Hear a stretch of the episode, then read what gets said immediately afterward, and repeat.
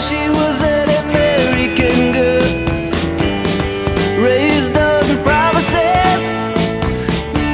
She couldn't help thinking that there was a little more life somewhere else. All right, guys, welcome back to the Nosebleed Seats podcast. This is the 30th episode. I'm I'm Matt, and as always, I'm joined by Liam, the Mufasa McCarran. Um, pretty loaded episode. We haven't talked in quite a bit. Um, seen a lot transpire over the last few weeks. Obviously, obviously, the Celtics season has come to an end. Uh, the Patriots uh, coming off a win versus the Raiders. They'll be playing the defending champion 3 0 Kansas City Chiefs. Going to be a wild one, I'd like to think. Um, the Bruins are entering the offseason. Uh, there's a lot going on, a lot to be talked about. Some rumors floating around who they could be selling, who they could be trading for. And of course, our beloved baseball team in Boston, their uh, historic great season has come to an end. Um, nothing but positive things to say about them. I know we I know you want to give them a shout out to kick things off.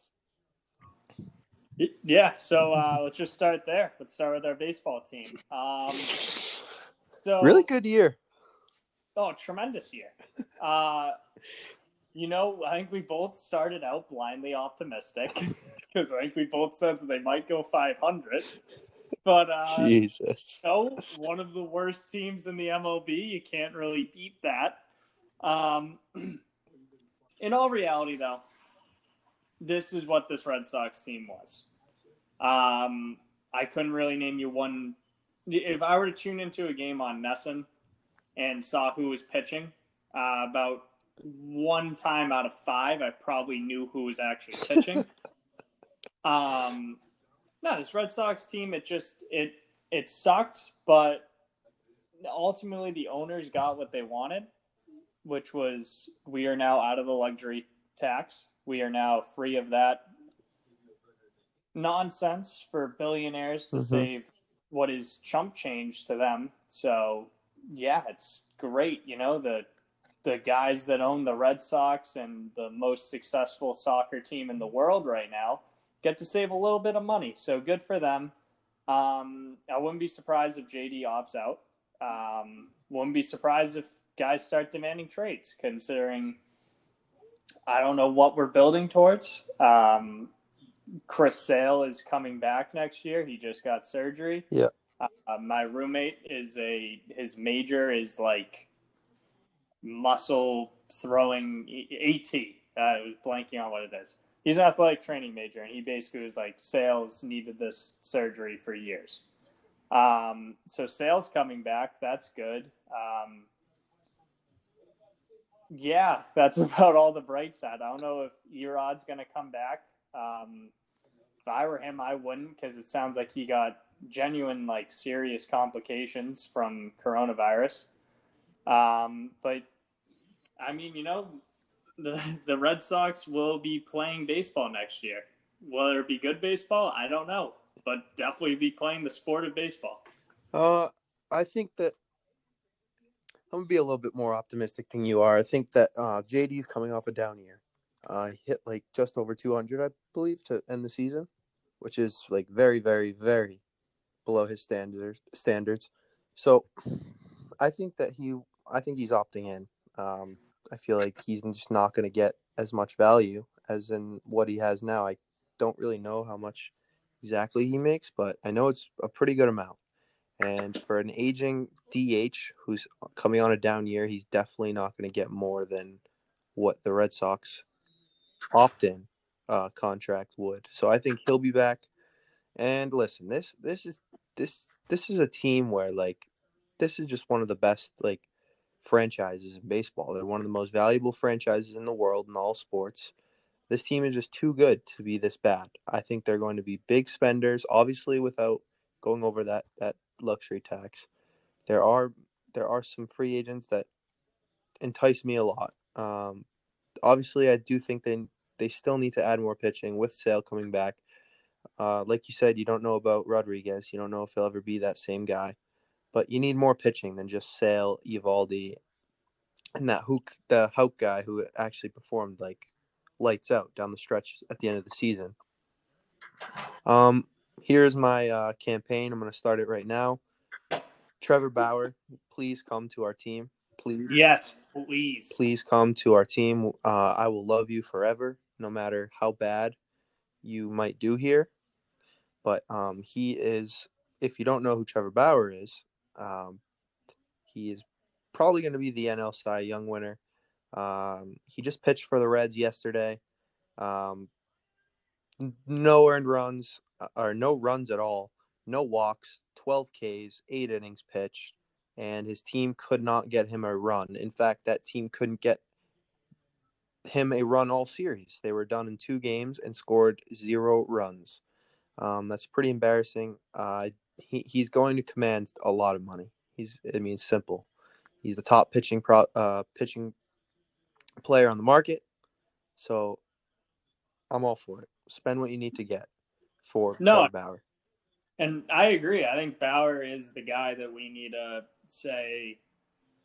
Oh, like last season, the Yankees blew off the door with the Cole deal. Like, blew it off. Red Sox need to start showing that we're up there with the Yankees for these teams that, like, money isn't an option. Mhm. Just it's just that simple. Money isn't an option for us, and it shouldn't be. We're we're owned by some of the richest owners in the league. In our lifetime, since they bought the team, we have spent money, like just like the Yankees. We have been up there in payroll. I think Trevor Bauer would fit in perfect with um, here in Boston with the Red Sox, mainly because he is uh, he is the number one Astros hater Mhm. higher MLB. He is he's just a dude. He like he's he like even like watching him pitch with the Reds this season, I was like, this guy just should like he just has the feel of a Red Sox Yeah. Exactly. Like he just you know the second he comes to town, unless the Yankees give him a unholy amount of money. Yeah, no, that that's not happening. If he if he comes to town, you know he'll be right up there being like, Oh fuck the Yankees, fuck the Yankees. He'll be chirping them on social Oh media. yeah. he's not afraid to speak his mind and the way he plays not the way he pitches i'm not going to pretend like i'm a expert on analyzing pitchers but the way he physically goes out there the mindset he has reminds me a lot of john lackey. Hmm and a lot of people are probably going to go okay what do you mean by that? John lackey for the red sox and john lackey his entire career has he's a workhorse and so is trevor bauer. Trevor bauer is a workhorse. He pitched on three days rest to help get the reds into the postseason. Hmm this is a red team that had even with the shortened season i don't think many people picked them to be in the postseason. Trevor bauer they were in contention and he said whenever you need me to go i'm going to go. That's exactly how john lackey is and that's exactly john lackey was and that's exactly how trevor bauer is. They're guys that want the ball in their hand because they love the game and they want to do as much as they possibly can to help their team win. I remember in 2013 Lackey was on the mound when Farrell went to take him out, and he was like cussing him out. He was like, "No, give me one more batter. Give me one more batter. Let me get out of the inning. Let me get out of the inning." Kept saying that. Took him out.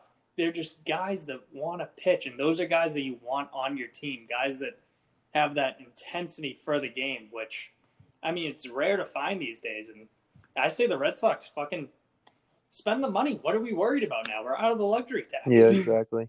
Uh, I think that uh, you just said it. You put it perfectly. He is, he is a very fun, fun guy. He's that's how you.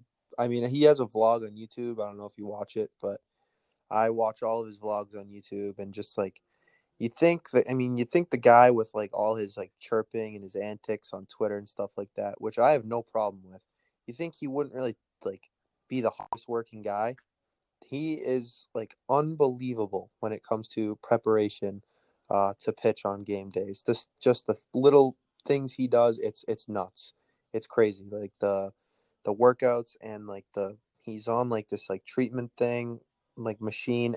It's it's nuts. You have to see it. But Trevor Bauer, I mean, certainly even if it's not if they are unable to get a guy like that, if they just get outbid or something like that, you got to bring in some more pitchers.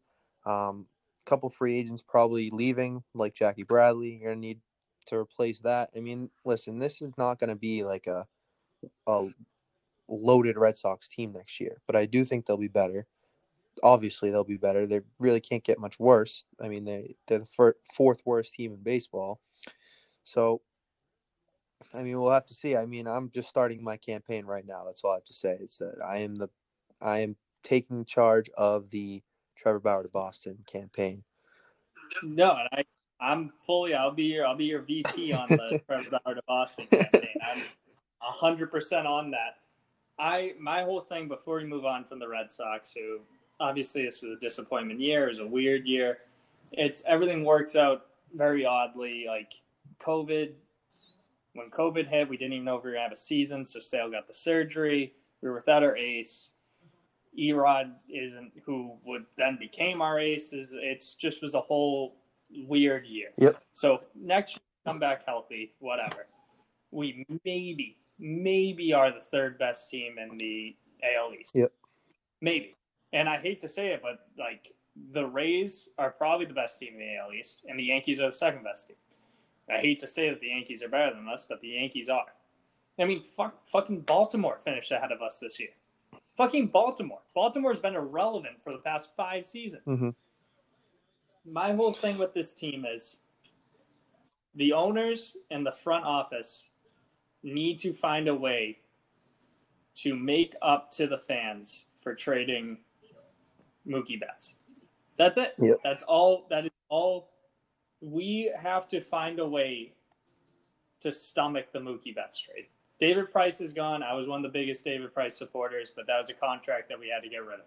Fine with it, even though we're still paying, I believe, a quarter of it. It's whatever. Get the David Price part of the deal. We, the front office, the owners, the entire Red Sox organization has to find a way for us as fans to make it seem like that Betts trade was worth it. It, mm-hmm. fir- it first off, it wasn't worth it, but we need to find a way to make that trade seem relevant. Like make make us at least stomach that trade moderately. Yeah, I mean, I I just think they're too good of a franchise to not. Like, if we were like the Tampa Bay Rays, we'd probably never get over a trade like that because they're just a smaller market team who budget their money around, um, draft well, always have good pitching staffs. But other than that, they really can never make it out of like the first or second round of the playoffs. I mean, this year is different. I mean, their their pitching staff is just that loaded, and they found some good hitters for cheap money. But I mean, we're the Boston Red Sox. We are, we are like the Real Madrid of soccer. I mean, like we're just too big. Ooh, hey, hey, hey, whoa! Don't don't go that far. But the Yankees are Real Madrid. You're right. You're right. You're right. We're we're we're more like the Manchester United of soccer. Yeah. We're just too. We're too big. We're too big to not um come back, and we're too big to not like have short um sucking sprees. But what my whole point is that the last homegrown player that the Red Sox brought up that was at the caliber of Mookie Betts was Nomar Garciaparra. And a homegrown player that was at the caliber of him that had really no reason to leave town other than non-personal like obviously Manny was moderately homegrown, I believe. And no, wait, never mind. Manny wasn't. Manny was on the Indians. Mhm. Correct me on that. The last homegrown player was, that we traded away was Nomar. Mhm. Nomar was MVP caliber. There's a quote from A Rod of one All Star game where he was like, ah, he's like, I'm the youngest, Jeter's the richest, and Nomar is the best. From A Rod about the three best shortstops in baseball. Nomar was way up there. We traded him away, but we needed to trade him away to win a World Series. Perfectly fine with that. Red Sox fans were able to stomach the Nomar trade. Nomar was beloved in Boston, just like Mookie Betts was. Mhm. Now Mookie Betts is gone, and we just traded him away for us to fit in the luxury tax, which is, I just think is a. I mean, I'm still like appalled by the trade, and I hope Verdugo works out. I hope Jeter Downs works out. I hope all the guy, all the assets we brought in work out because I know there's one other guy, but I forgot his name. I hope everyone that we got in that trade works out, but just right now there is no. This is just going to leave a sour taste in Red Sox mouths, Red Sox fans' mouth for I think years to come, considering we basically just gave the Dodgers. I don't know, probably one of the best, probably the best. I, I can't even think of right fielders off the top of my head, but probably the best right fielder Yeah. in baseball. Oh yeah, I mean I mean, I fucking won an MVP. he's he's a top five player in the league. How many MVPs get traded? I mean, we'll see. I mean, I definitely don't want to spend too much more time talking about this. Yeah, I'm sorry. Yeah.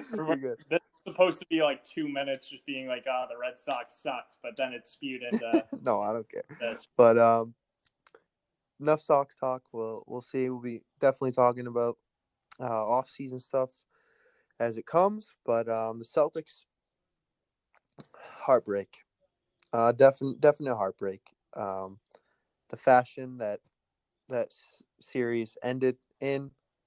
Um, I mean, it was it was Heat. Heat kind of controlled that whole series, but game five we win, and it's just like you know what, like maybe like take game six, and then it's a best of one.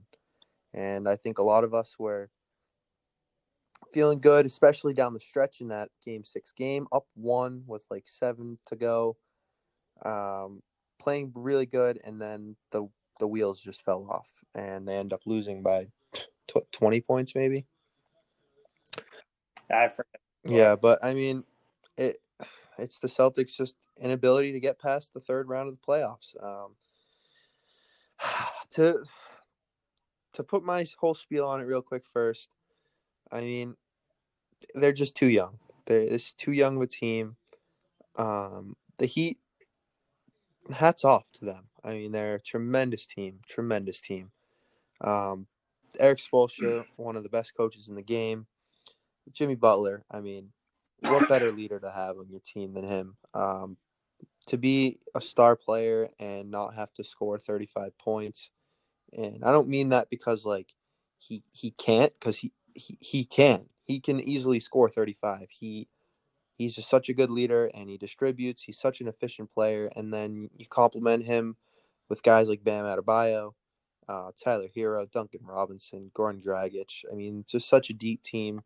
Uh, it felt at times during the series that they had just like endless scoring. Like no matter who they brought in, they were good for 10, 15 points, no matter how many minutes they played. Um, I'm not really mad. I mean, it's sort of like a Bruins thing with the Lightning series. I mean, we just played a better team, and it sucks.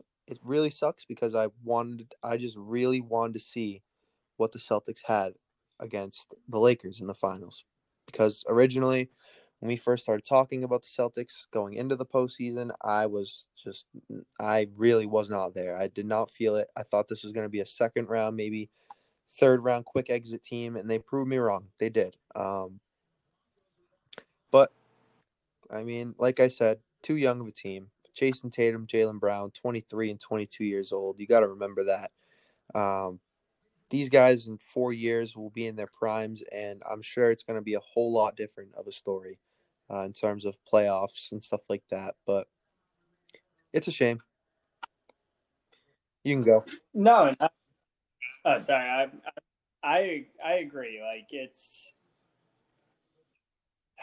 it's it's just tough to swallow that the Celtics are out because I think me and you both as Bruins fans, I think we we both more than Celtics fans. Like I think we both said like, ah, the Bruins are going to win the cup, but I think we both knew in our heart of hearts that the Celtics had the best chance to win a title out of any of the Boston Yep. teams.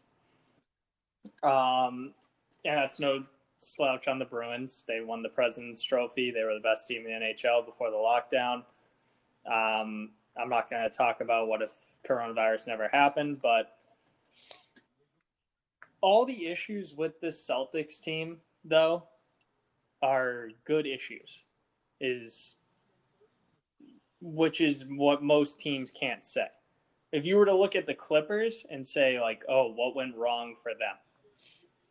Well, it's maybe the locker room isn't gelling. Maybe stuff isn't going right. They got rid of Doc Rivers, who, by the way, I did a deep dive on Doc Rivers' career as a coach.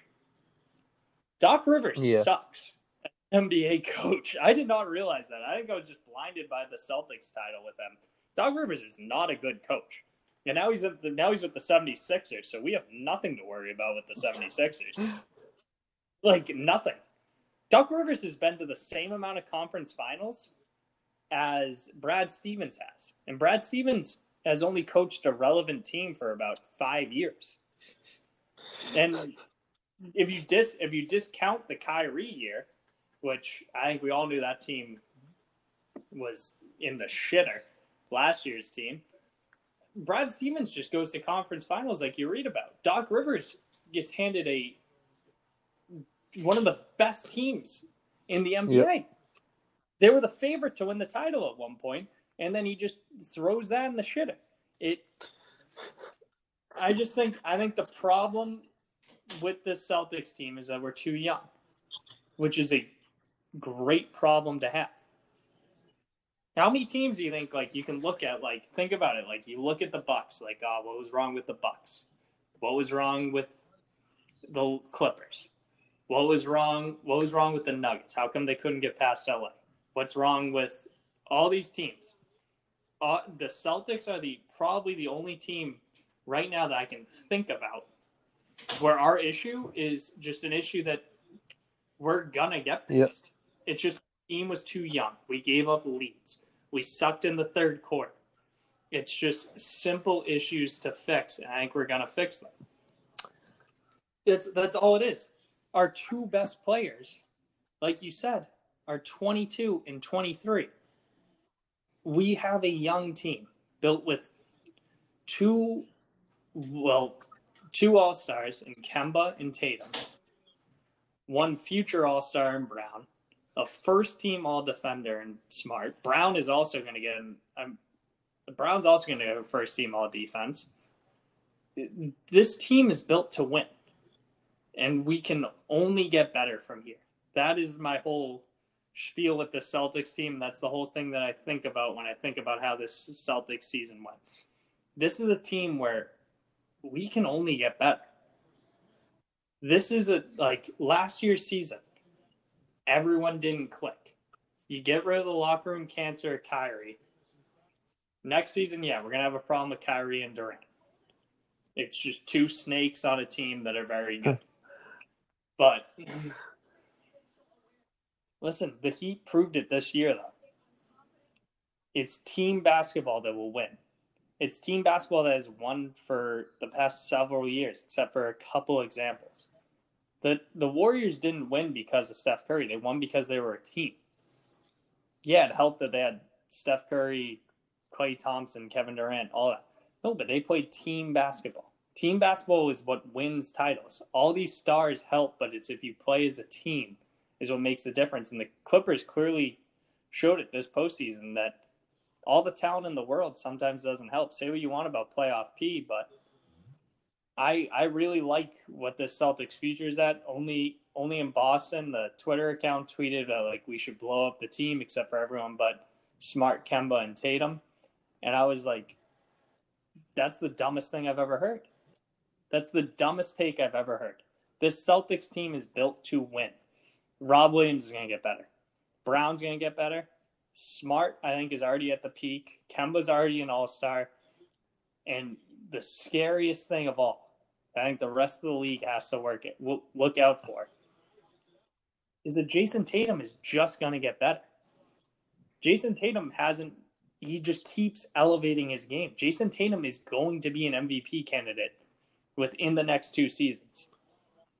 I am not worried about the Celtics team, and I think they're going to be the best team in Boston for the next four seasons, which is a which is high praise for the caliber of teams that this that Boston produces.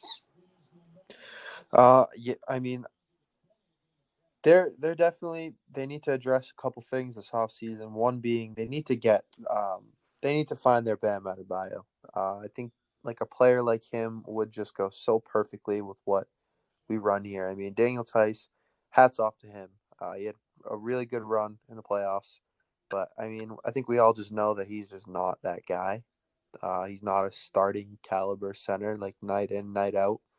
Uh, 82 games a year. I say keep him though. Huh?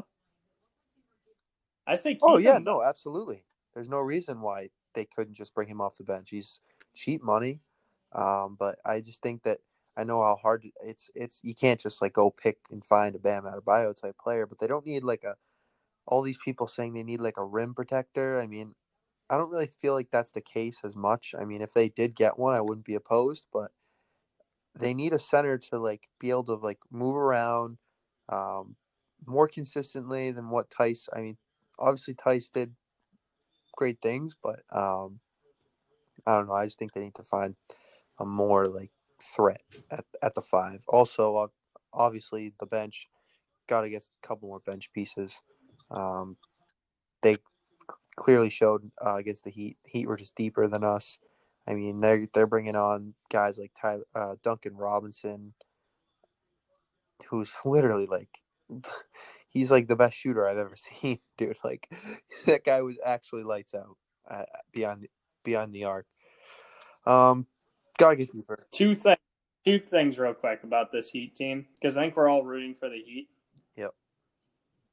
Yeah, I think I think we all can say that we fuck fuck LeBron, fuck the Lakers. It's the perfect bad guy team. They smacked him around in game one last night. My thing with the Heat though is that I hate two players on their team more than anything on this planet. Let me guess. One is Dragic. No. Really? Oh, dude, that guy pissed me off. I'll, I'll I'll tell you right now. One, I think Dragic is very good. I thought he's been underrated his entire career. I think Duncan Robinson. he has probably the most punchable face on the entire Yeah. planet. Oh, uh, and I know the other one, Wisconsin boy over here. Let me finish with Duncan. You can't look at Duncan Robinson and not say I want to punch him square in the face. And then number two is that piece of shit that went to Kentucky, Tyler Herro. He's a piece of shit. He's a scumbag. He's a snake. He's whatever you want to call him. Any bad word you can describe is Tyler Herro. For everyone listening out there that doesn't know Tyler Herro, he grew up in Wisconsin. He's from Wisconsin, born, bred, Wisconsin boy and then commits to Wisconsin at the end of his sophomore year. And then just when he started getting actual, not actual, but when Coach Calipari came knocking, he just was like, ah, fuck Wisconsin. I'm going to go to Kentucky. And then he plays the, oh, boo hoo. Like, I couldn't go out my junior and senior year because I got death threats. Yeah, no shit. you fucking chose Wisconsin and then you left. You were a home. I've been a Wisconsin fan since Frank Kaminsky's team beat Kentucky, which I think was like 2015, 2016. Wisconsin, and I've I've done deep dives. I've watched past Wisconsin stuff. Wisconsin rarely gets top recruits, which it- it's a tough tough basketball team to be a fan. of. but um, I live with it. It's just like being a Spurs fan. It's just like being a Wisconsin football fan. Um, it's tough. Like you, you just have to like live with the live with the issues that you have. But Tyler Herro was supposed to be the great hope. You know, was a top recruit, one of the best players in the nation, committed to Wisconsin. He was ready to go. Do I blame him for leaving Wisconsin going Kentucky? No, I probably would have done the same thing, considering Coach K probably just told him, "Hey, do you want to go to the NBA in a year?" And he was like, "Yeah, I sure do," and then he just left. Tyler Herro, in the history of Kentucky, is not even a top 50 player that went there. Not even a top 50 player that went there. If he went to Wisconsin, he would have been a top five, probably the top five guaranteed. He would have been a top one He would have been number one if he just went to Wisconsin for at least two years. He probably would have went pro after two years. But you know, all to him. Fuck him. I hope the Heat win though. Sorry, that was my spiel there. But fuck Tyler. Piece of shit. Little prick. Fucking prick. Oh, so um, I think we're all rooting for the Heat. So um, we, I really Yeah, go go not go. not Heat. really looking too good as as Adebayo and uh, Dragic are both out game two. Oh no, they're they are going into the series, even if they were fully healthy. Tremendous underdogs. Uh, I playing about they're playing against two top five players in the NBA. Yeah. I mean, they, their their chances just got that much slimmer. So I mean, I like to think the series is over, but um, a little part of me thinks Jimmy Butler maybe could just make this interesting a little bit here, even if it's just No, making it close games and still losing.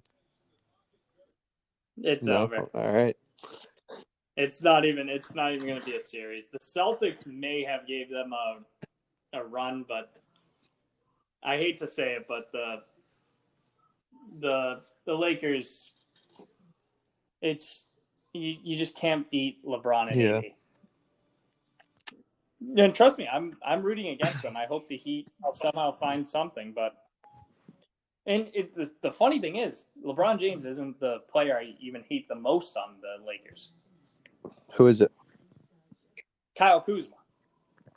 Did you know? Kyle, Did you know that? Kyle Kuzma, Hold on, real quick. scumbag. Did you know that um Tyler Herro's girl is Kyle Kuzma's ex, I did. I which did. is awesome. Big gossip there. I'm about to start taking Kuzma's unders every game. Yeah, no, Kuzma. Kuzma's as much as I hate Tyler Herro, I hate Kyle Kuzma more. Mainly because when he hit that meaningless game winner in the in the bubble games in the regular season, uh, he was like, uh, "It doesn't matter who's guarding me. It could have been Jesus. I would have hit it." And uh, as a brother. good Christian boy, uh, I think I would have taken uh, Jesus over Kyle Kuzma. and even he, Kevin Durant, as much as I, I I hate a lot of people now that like we're talking about it, but as much as I hate Kevin Durant, he had a funny tweet where he quote tweeted uh, Kuzma's comment, and he was like, "Yeah, I think I'm gonna take Jesus over you, bro." Kuzma's a fucking prick, dude. I loved when he dresses like a god idiot. As much as everyone chirps Russell Westbrook for the way he dresses, like he dresses like a like I don't even like I can't believe the NBA even like allows him to wear what he wears. Like it's not even considered fashion. It's just it's just weird ass shit. So, um, Celtics offseason will be starting soon. We'll be uh, breaking down whatever um, they'll be doing. Obviously, they'll be busy on draft night. They have three first round picks, and we certainly expect them to add a couple more pieces. Danny Ainge today, to wrap this up quickly, Danny Ainge said he certainly believes that the Celtics are going to be a luxury tax team. Um, so they're going to be in the negatives in the cap space in order to get better. Um, probably to improve that bench. Maybe, maybe just find a five. That's probably going to be the more difficult of the two. But um, we'll be breaking that down when it comes. I'll tell you right now, real quick, before we change off of it. The Celtics better draft as a Azubuike out of Kentucky.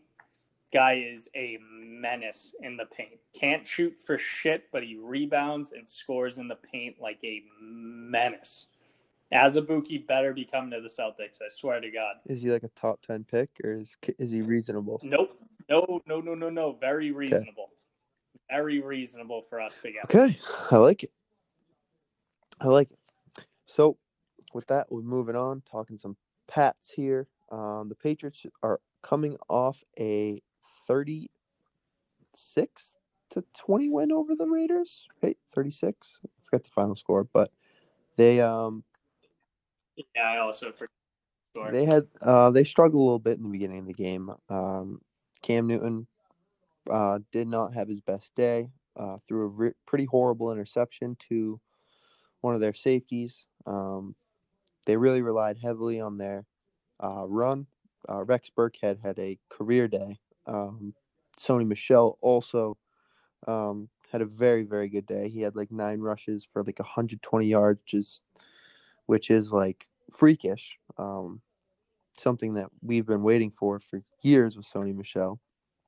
Seems like every year he always gives you that one good game. But anyways, um, it was all run, and Belichick just kind of had his way with his defense. Um, it almost just seems like Bill Belichick is just counting on other teams to make mistakes. He's just kind of like playing like a very conservative defense, like always, and he just waits for them to crack. And lo and behold, uh, Derek Carr.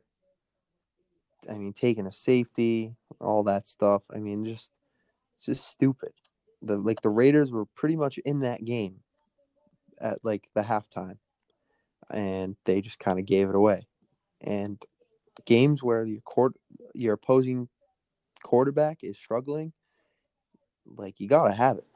And she seems like the Raiders just totally backed off. Like it was, they were only down three at half, I believe, and then the wheels just kind of fell off. Then they made like a late push in the fourth, but um, pretty boring, pretty boring of a game. It really was. Um, but but like you said, we we talked about this. You you stated this before the season started. Um, it was perfectly addressed against the Raiders. You said heavy run, um, conservative defense. Um, you might have even said count on other teams' mistakes, and you said games are going to be lived in the trenches, and it's going to be boring. You quite literally said that. I remember it because when I was watching the Raiders game, I was like, "Damn, like Liam was right. He said this before the season started." So, I mean, I'll leave it off to you here. Uh, give your thoughts on the game.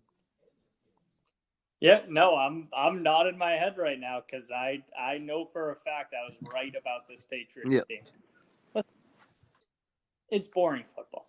We know what we know what football has become. We all like watching Patrick Mahomes and Lamar Jackson and Russell Wilson. They scramble, they move around, they yoss up the deep ball. It it's that's exciting football. But the football that wins you games, the football that that gets you the get you the gritty wins, the the wins that might not come from the flashy stuff. It's what the Patriots are doing. What the Patriots are doing right now. They are it's run heavy, battles in the trenches. Freaking Rex Burkhead was our best player this week, which in our DPW league I played him James Thanks, was pissed. much. Thank you very much. Played him, won me the game. It's the way it is. It's the way the Patriots play this season. It's we have a mobile quarterback.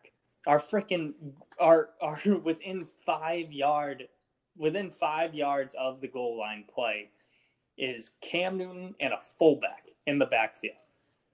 No other team's run in that formation. No other team in I, I probably a team in college football might be running that. No other team is running that that formation. Yeah, it cost us the Seahawks game. I don't think we've talked since then because I think everyone in the world knew the play that we were running. But this is the way we're going to win games. This is this is how we're going to win. And people question Belichick like, "Oh, he didn't handle the timeouts right. He didn't do this." I'm going back to the Seahawks game here. With the Seahawks game, the way I see it, if you can get on the two yard line with one play to win the game, you did your job handling the timeouts. Mhm. That's all I'm saying. If you can get on the two yard line, one play, either you score, the defense stops you, that decides the game. Perfectly fine with that. Perfectly fine with the way everything was handled. But this Pats team, it might not be the most exciting brand of football, but it's all on our defense. Our offense is going to do what it does. We're going to hammer the ball home. We're going to control time of possession, and we're just going to run a lot of options, a lot of hammering in with Burkhead. And when Cam, when Cam's throwing, Cam, Cam's been pretty good throwing the football this year. I've been thinking, like, yeah, he made that mistake this week against the Raiders, but I mean, I love Cam Newton. I, I do. I love Cam Newton. He's been tremendous so far this year for us and the way this offense is going to work. And now this is my question that I was going to bring up to you. I mentioned before the show. Didn't tell you. Now this is the first time I'm dropping it. Cam Newton is a top blank quarterback in the NFL after three weeks. Where do you put him at? Top 5, 10, 15, or 20? Uh, well, I'm definitely not going to put him in the top five. Yeah, I agree. Um, I would pr- Make you think. I would probably put him right right over the top 10 margin. So I'm technically gonna gonna say top 15, but I don't think he's far off from being a top 10 quarterback. I mean, it's kind of it's kind of like a tricky question because I mean, this guy just needs someone else to throw the ball to. Um, I mean, can't uh, N'Keal Harry has been kind of iffy at times. I mean, I, it's definitely not what I had hoped for N'Keal Harry. Doesn't necessarily mean he's been bad, but I mean, they got to use this guy as a downfield threat, and they're just not. And I hate it. I hate watching it. They're just forcing him to be a different receiver than what he what he th- thrives or what he thrived at at um, Arizona State. So I mean, it's either get N'Keal Harry going to what a role he's familiar with, or get another get another man there, get another receiver, whether it's a big name or just someone, uh, just God, not like a Mohamed Sanu deal. I either want a big receiver, like a first, give up a first round pick for a receiver, or just go sign like a, or trade for a like a durable guy for like a mid round pick.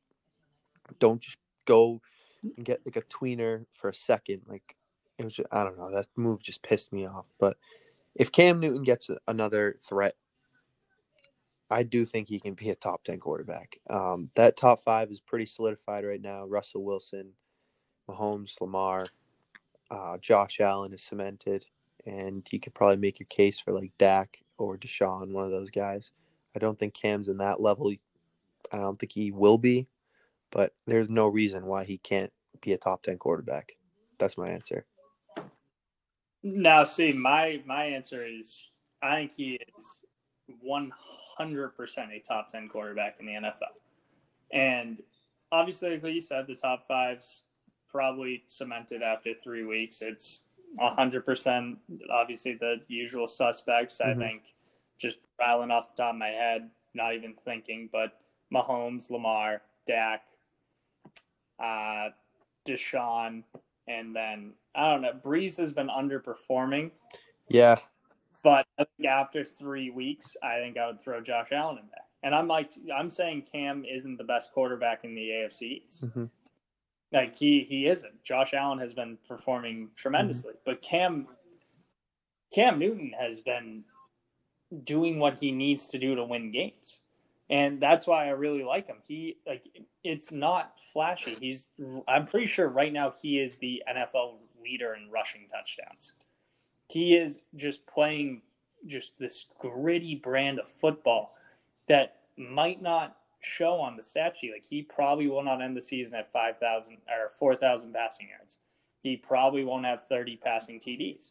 But just the way he orchestrates this offense and the way this offense is now, which it might be a little different for Patriot fans to watch. I think just the way he he does it, which the main thing about being a quarterback, and I think we've learned this for the whole time that we had Tom Brady. It doesn't matter what stats you put up; it's about Mhm. results. And right now, he's getting he's getting results. Say what you will about a Miami win and a Las Vegas Raiders win. We went toe to toe until the last play of the game against Seattle. Obviously, this week we'll get we'll get a feel of how this Patriots team actually is when they play the the real big big boys. I mean, Seattle's probably one of the best teams in the NFC, but defending Super Bowl champs, champs Patrick Mahomes, the Chiefs have looked invincible this entire year so far. I mean, granted, it's only three weeks, but it's what it is. Even if the Patriots lose this game, which I think me and you both are probably, I think, already picked them to lose it. Mhm. Even if we lose this game, if we just show up and make it go down They're to gonna. the wire, unlike unlike the Ravens, They're did, gonna. Cam Newton's proving why he's our guy. He's proving why he's our guy Yeah. right now. He keeps us in games. I think we're going to be in this game. Grant, I don't think we're going to win. But if, if we win, that's unbelievable. Like I, I, if we upset the Chiefs this week, that's unheard of because the Chiefs look goddamn invincible right now. And I think Cam Newton is our guy, and I think we're going to win the division. I really love Cam Newton right now, and it's still like he's been our quarterback for what, like three months now? Like it still feels so weird. Three, four, five, I don't know how long he's technically been signed with the Patriots. It still feels so weird to say that Cam Newton, Heisman Trophy winner, league MVP, is our quarterback right now. It's gonna be a close game. There's no doubt in my mind this is going to be a blowout for the Chiefs. Um, we have Bill Belichick. Time and time again, we talk about this. Bill Belichick, just the way he plays, he always put, or the way he coaches, I should say, the way he coaches, um, he always, always, always keeps it with impact. Very rarely the Patriots have ever been blown out. Um, it's happened like once every couple seasons during the Brady era. Um, plus, just like this, I don't want to call it a rivalry, but just this thing we have going with the Chiefs. It's always a close game, and with Brady or not, this is going to be close. It's going to be. So they might not win, but I certainly expect them to cover. They're my uh, plus seven. They're going to cover that, no doubt about it. Unless the Chiefs score some garbage touchdown.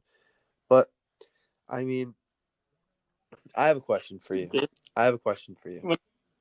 Just real quick, hold the question, but I just want to say, just weird fact. I saw it when ESPN said it. This is the, I think, fourth time in the since the start of the Brady Belichick era that we have been more than a uh, more than a one score underdog in a game.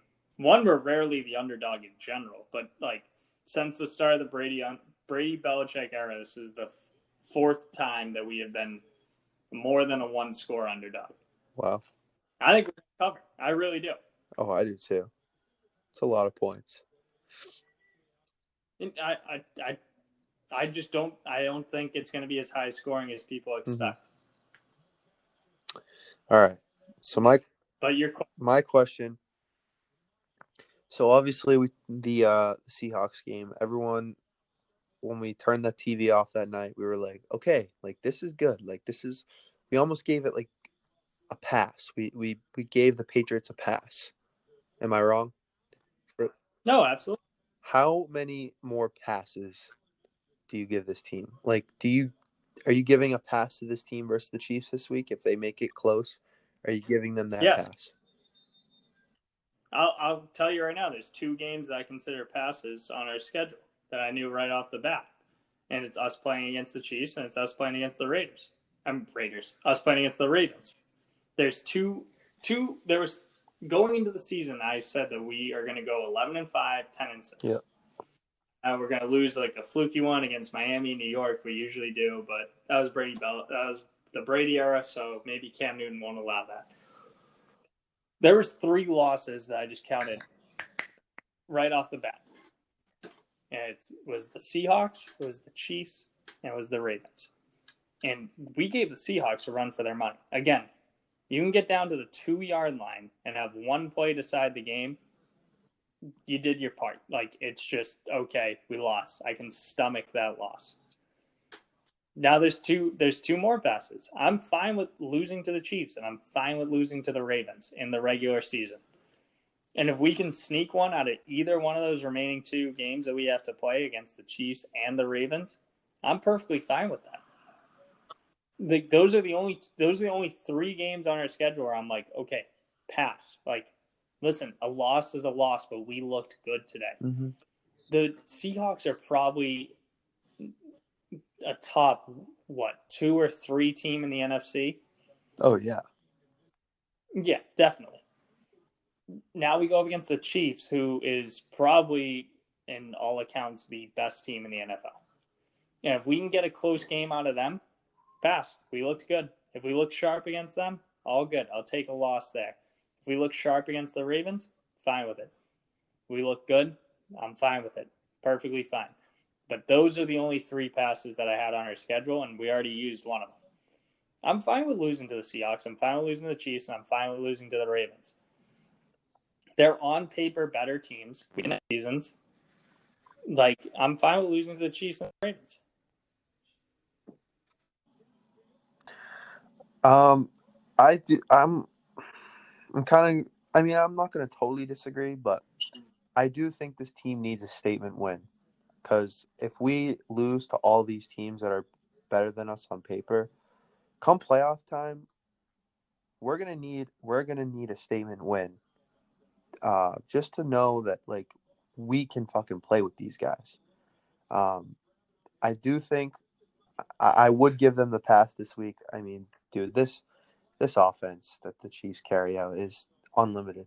They're unlimited on offense. I mean, just when you think you have everyone accounted for, they do a sh- fucking shovel pass to the fullback for walk-in touchdown. I mean, then they're throwing lobs to their left tackle lined up as a tight end. I mean, it's just limitless.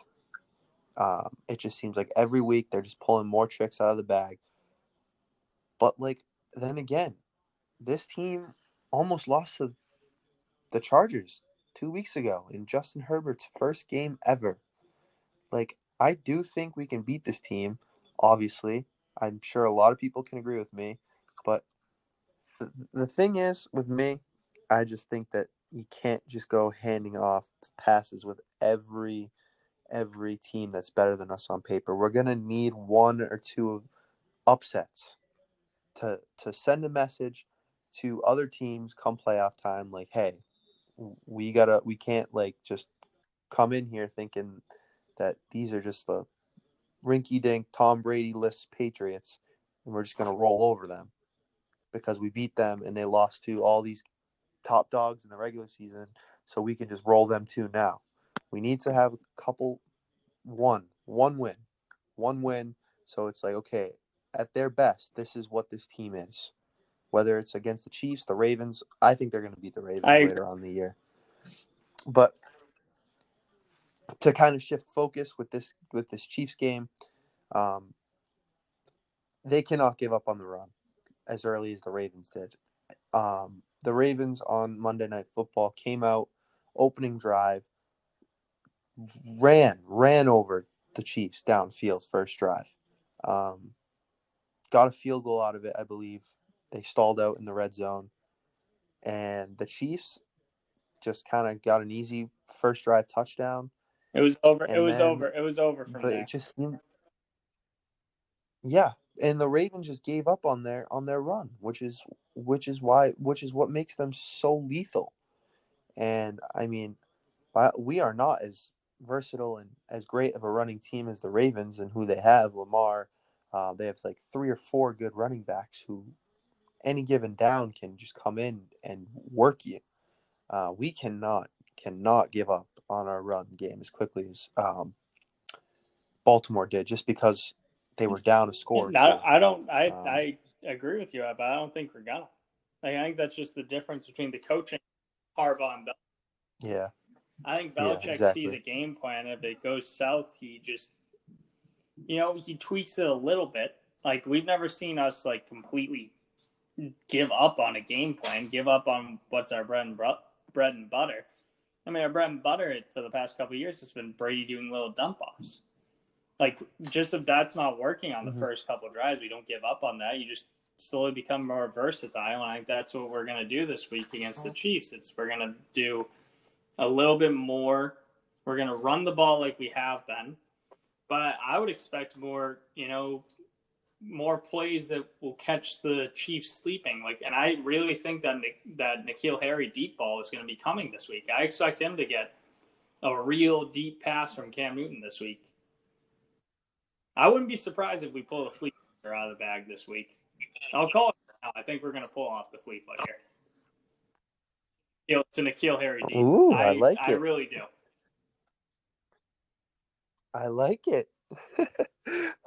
if that happens, dude, that's Yeah, like that happens. total props. but um, the the the Chiefs defense is really like not that great. Like they are very like I don't want to say overrated, but like I feel like as good as their offense is, their their bad defense just kind of gets overlooked. Don't get me wrong; they have some very very good players, Chris Jones, uh, Honey Badger, but other than that, they have a pretty bad run D, and their secondary isn't all that great around uh, Tyrann Mathieu at all, at all. So I mean, there's no reason to to say we cannot um, stay in this game. Obviously, we're probably going to be down, but I do think it's going to come down to the wire. I think it's going to be a very very similar game to the the Seahawks. I'd like for it to for us to not be um, down so much as we were to the Seahawks. We were down like two or three scores, but there's no reason to say we cannot score on this Chiefs defense because by all means they are not the best in the league. I agree. at all. I think it's gonna be a very close game. Yeah, no doubt. No doubt. Bill Belichick. Bill Belichick will always, always, always, no matter what personnel he has, will always make a close game just because he's that much smarter than every other head coach. Oof. Damn. Yeah. Kind of out of breath. But um so we'll be talking next week about this this Patriots Chiefs matchup. Kind of surprised it's not prime time, but anyways, one o'clock on Sunday. Um, we'll be talking next week about it. Last off to uh, end the episode, we're going to be talking a little bit of Bruins as the Stanley Cup champion has been crowned. Tampa Bay Lightning NHL season is over, uh, which means off season is quite literally right around the corner. It's about a week. The draft's in about a week. Free agency is like the week after.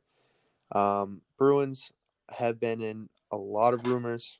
Um, I'll uh, I'll talk about Ekman Larsson, then I know you want to talk about uh, some interesting trade scenarios the Bruins could be involved in. Um, Oliver Ekman Larsson being probably the biggest trade piece uh, listed on the market right now.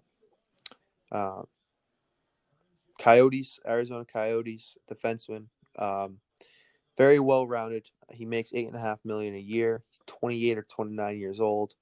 Um, he's no doubt about it a top four defenseman.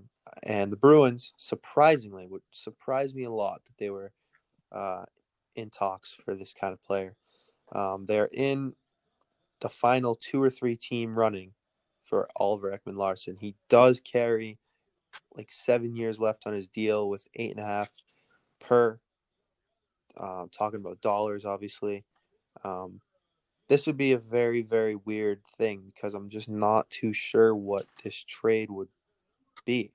I'm not sure if this is more of a Coyotes trying to sell him, give up for like less than what he should be worth just because of that contract, or if they're trading him because they think that highly of him and they're just trying to get um, some more well-rounded um, more well-rounded roster, fill out their roster a little bit, whether that be draft picks or get some couple decently good players to fill their team out with. Very confusing to me. Um, personally, I'm not a fan of that whole um, seven years left thing. I'm not trying to be paying uh, defenseman when he's 35 years old eight or eight and a half million dollars a year. Um, it's not really what I'm trying to do. Same reason why I don't think I'd want Torrey Krug for eight years, probably around that money, maybe a little bit less. Um, but certainly, uh, before I give it off to you, I, I it certainly does feel like Torrey Krug is out the door. It, it feels like his time here is over. Um, he's going to get a very, very strong market, um, and he's going to command top dollars. I don't think the Bruins are going to be able to afford him. But um, I know you said you saw some article. You want to talk about that? Uh, I'll yeah, no. up to you. So um, I think Ekman Larsson is on. Ekman Larsson is on the move mainly because the Yotes just got handed down some pretty severe penalties um, when it results in their G- with their GM leaving. Oh, yeah, so I think they're that. gonna dump him off to recruit.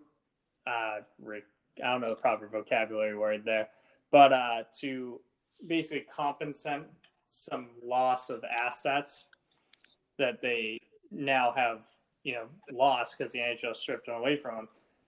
And Ekman Larsson's a guy that will bring pretty much top trade value.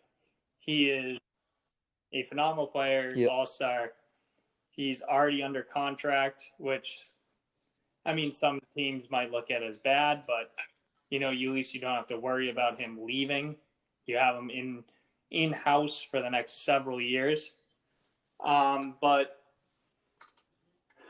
I think the Bruins should go after him because we're going to lose a huge, huge asset in Torrey Krug. I think we all know Torrey Krug's out the door. I think he's personally going to go to Detroit, but I think Torrey Krug is out the door. He's gone. Uh, it really sucks. I like Torrey Krug. I thought we should have traded him a year ago, but that's just me. But um, I think we all agree that Torrey Krug is probably gone. But um, going to the article that I read, uh, right now, TSN has Jake DeBrusk and Tuukka Rask as number six and number 10, respectfully, in uh, top trade value players in the NHL. So I can see the Bruins doing some sort of trade involving DeBrusk going to the Yotes in order for us to get Ekman Larsson to beef up our defense because, as we all know, Chara will probably retire soon. So we need someone there with McAvoy, a veteran presence on the defense. I think that'll be a perfect trade to do DeBrusk and a pick, or DeBrusk and two picks to get Ekman Larsson. It will work out. I don't know if the money will work. We'll probably have to get rid of someone else too to make the money work. But I think that'll be the preferred trade there to get another veteran defenseman to come in to kind of replace Krug. And uh, my big thing with Rask on the docket is I think the Bruins are going to let Rask go into the expansion draft pool. And I fully expect Seattle, when they do do their expansion draft, to take Tuukka Rask away from the Bruins. I think he will be a Kraken whenever the time comes. I believe it's this year, right? Oh, okay, it's next. I think year. it's Never next mind year. Rask for one more year, but or we could trade Rask. I don't know, but I know the Yotes would not be interested in Rask as far as Ekman Larsson is concerned. Uh, they got a two goalie system. I'm not fully 100% on what the two goalies are, but listening to Chiclets and hearing Biz talk about the Yotes, they got two goalies right now that seem pretty good. So I would fully expect us to deal DeBrusk this offseason. My thing with the Larsson thing, one more, one more thing on that.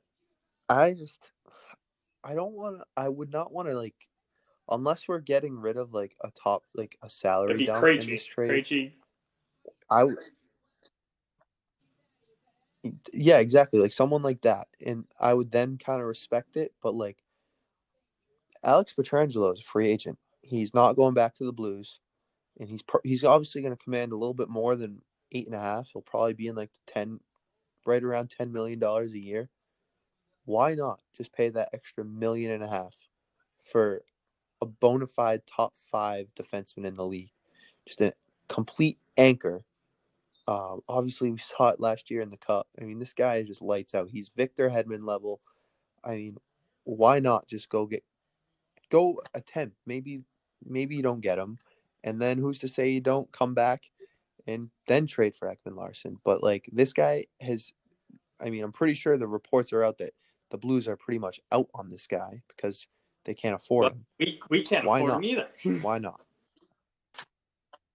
I mean, but we could we could easily easily free up some room. Well, we got You know, I feel like there's definitely a trade. we have to dump Go Krejci. ahead. I think we could also dump Rask. There, there's a pretty good uh, goalie market out there right now. Who's to say we can't just pick up a, a solid goalie for cheaper money? Not saying we have to go out there and sign um, what's his name, Leonard or Holtby or whoever the top goalies are. But dude, this is a deep class. This is a deep uh, goalie free agent class. So I mean, I do think Krejci and or Rask should be traded so we can free up money. but like I want, I would, if we're just gonna go out there and trade assets for Ekman Larsson, I would rather just free up cap space somehow. I feel like it's pretty easy to find a trade partner for Tuukka Rask of how good of a goalie he is. Um, David Krejci too. I mean, that might be a little bit harder. And then you can put yourself in the running for a guy like Alex Pietrangelo. I Am I wrong? I feel like I feel like well, I think I think we all love Krejci, and I think Krejci had a very good season this year. But I think whatever trade we do, he probably will be involved in to do a salary cap dump. Yeah. See, I don't know. I mean, I'm not like totally opposed to the Ekman Larsson thing, but I just don't want to give up assets for for that kind of player. I'd rather just go all in and get a superior player, a superior defenseman and um, Pietrangelo. But by all means, if if Ekman Larsson's a Bruin and they give up Krejci or DeBrusk or whoever else, I'm not going to be that upset because they're unloading cap. At the same time, they're getting a very, very, very good replacement for Torrey Krug. Probably a better replacement. I would definitely say that he's better than Torrey Krug just because well rounded. Torrey Krug really the only thing he really provided for us was uh, his power play specialist. He's he was the quarterback of that whole power play thing. So I mean I definitely definitely like the idea of adding another Brandon Carlo type player to this defense, just a well rounded guy. So yeah, it would, def- it would we'll definitely see. be an interesting offseason for the Bruins. It's definitely. Uh, Dude, this is going to be a I very think I think we're offseason. mildly at a crossroads right now, but not like a blow up the team or keep got crossroads, but it's Yeah. A crossroads exactly. at what direction we want to go from here. something will be done this offseason. When I say that, it's- it's going to be something significant. Something significant will be done. Whether it's we trade away a piece or we add a piece, something is going to significantly be done for the first time in a long time in Bruins off seasons. Because they've pretty much carried the same core. They've just kind of switched out bottom six and bottom two defensemen forwards out and in backup goalies. It's been the same core, but this year I think that's definitely going to change. Someone is out the door. Definitely, for sure. So, uh, that pretty much wraps us up. Liam, do you Uh, have don't picks you want to do? In front of me, Or but no? I would take the Pats spread this week, and I would take Heat to win Game Three. I like the Seahawks spread. I think it's six and a half against the Dolphins. And I also like the Pats spread at plus seven. So, unless you have anything Uh, else left to say, The anything Spurs just advanced. Uh, my Spurs just advanced to the uh, quarterfinals of the Carabao Cup and qualified for group stages of Europa.